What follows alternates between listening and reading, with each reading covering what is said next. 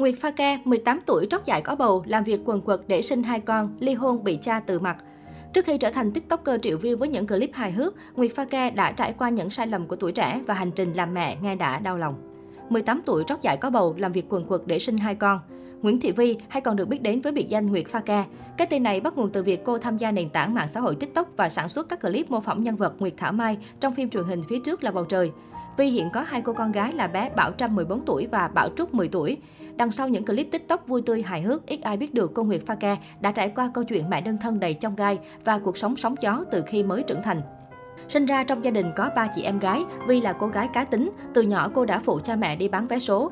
Năm 18 tuổi, Vi yêu đương và có thai với một người đàn ông khi còn rất trẻ. Điều này đã khiến bố Vi vô cùng tức giận. Ông còn định cắt trọc tóc để răng đe con gái. Trễ kinh 8 ngày, em nghi nghi nên đi mua que thử thì phát hiện mình có bầu. Lúc đó vừa tròn 18 tuổi. Hai tháng sau, em và người đó quyết định đi đến kết hôn, cả hai sống chung với bố mẹ chồng.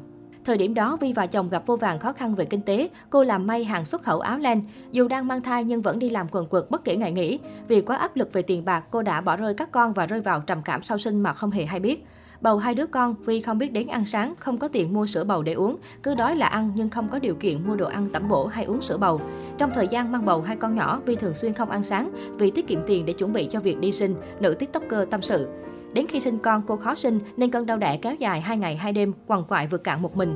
Chồng thời điểm đó cũng còn quá trẻ nên vô tâm, đợi vợ sinh lâu quá là về nhà luôn. Sinh con xong, bé thứ nhất ở cử được 3 tháng, bé thứ hai 1 tháng, cô đã bắt đầu lao vào làm việc kiếm tiền. Khi bé thứ hai được một tháng tuổi, em đã nhận hàng về nhà may. Tiết tiền không cho đứa lớn đi gửi trẻ. Bắt đầu em trầm cảm mà em không biết, kiến thức không có. Đến khi 2-3 năm sau khi đọc tin tức trên mạng, cô mới nhận ra bản thân đã từng có những triệu chứng trầm cảm như vậy. Vi ngậm ngùi nói. Cô lập trình sẵn một ngày đúng 7 giờ sẽ gào con thức dậy cho con tự đánh răng, cháo để sẵn trong bát trên bàn may. Cứ may một cái vì đút cho con một miếng. Đỉnh điểm cô làm say mê đến độ con tè ướt hết quần, đến khi khô lại rồi cũng không biết. Em cứ chịu đựng một mình, nói chuyện một mình, đứa lớn ăn bị trào ngược dạ dày, công việc thì đình trệ. Một lần vừa đút cho con ăn cháo xong thì bé ói. Lúc đó như ai nhập em ý.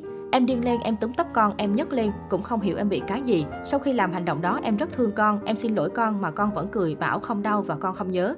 Vi vừa nói vừa khóc nức nở. Quyết định ly hôn dù cha tự mặt, làm mẹ đơn thân bươn chải và tiktoker triệu view. Sau này khi nhìn lại chị gái lấy chồng đúng thời điểm, em gái khi sinh được sử dụng những dịch vụ tốt nhất, Nguyệt Pha Ke cảm thấy rất tuổi thân thương cho các con. Sau thời gian chung sống, Vi cảm thấy bản thân chỉ cố gắng một mình, không được đồng hành, vất vả một mình nhưng không nhận được sự tương tác từ người đàn ông bên cạnh. Cô quyết định chia tay chồng. Quyết định này đã khiến cha mẹ ngăn cản, cha còn quyết tự mặt khi con gái khờ dại sớm giờ lại ly hôn. Trải qua cuộc hôn nhân tan vỡ, Vi là mẹ đơn thân cố gắng một mình bươn chải làm đủ công việc mưu sinh để nuôi hai con. Bước ngoặt lớn đã thay đổi cuộc đời cô khi Vi bắt đầu xây dựng các kênh TikTok và gặt hái nhiều thành công. Đến nay, cuộc sống của cô đã ổn định được kinh tế và cuộc sống. Hiện cô là một TikToker nổi đình nổi đám với những clip cả chục triệu view. Kênh TikTok của Vi là Nguyệt Pha Ke có hơn 700.000 người follow. Vi chủ yếu sản xuất các clip ngắn có nội dung hài hước. Cô đang từng bước phát triển sự nghiệp, sở hữu cơ ngơi đáng tự hào.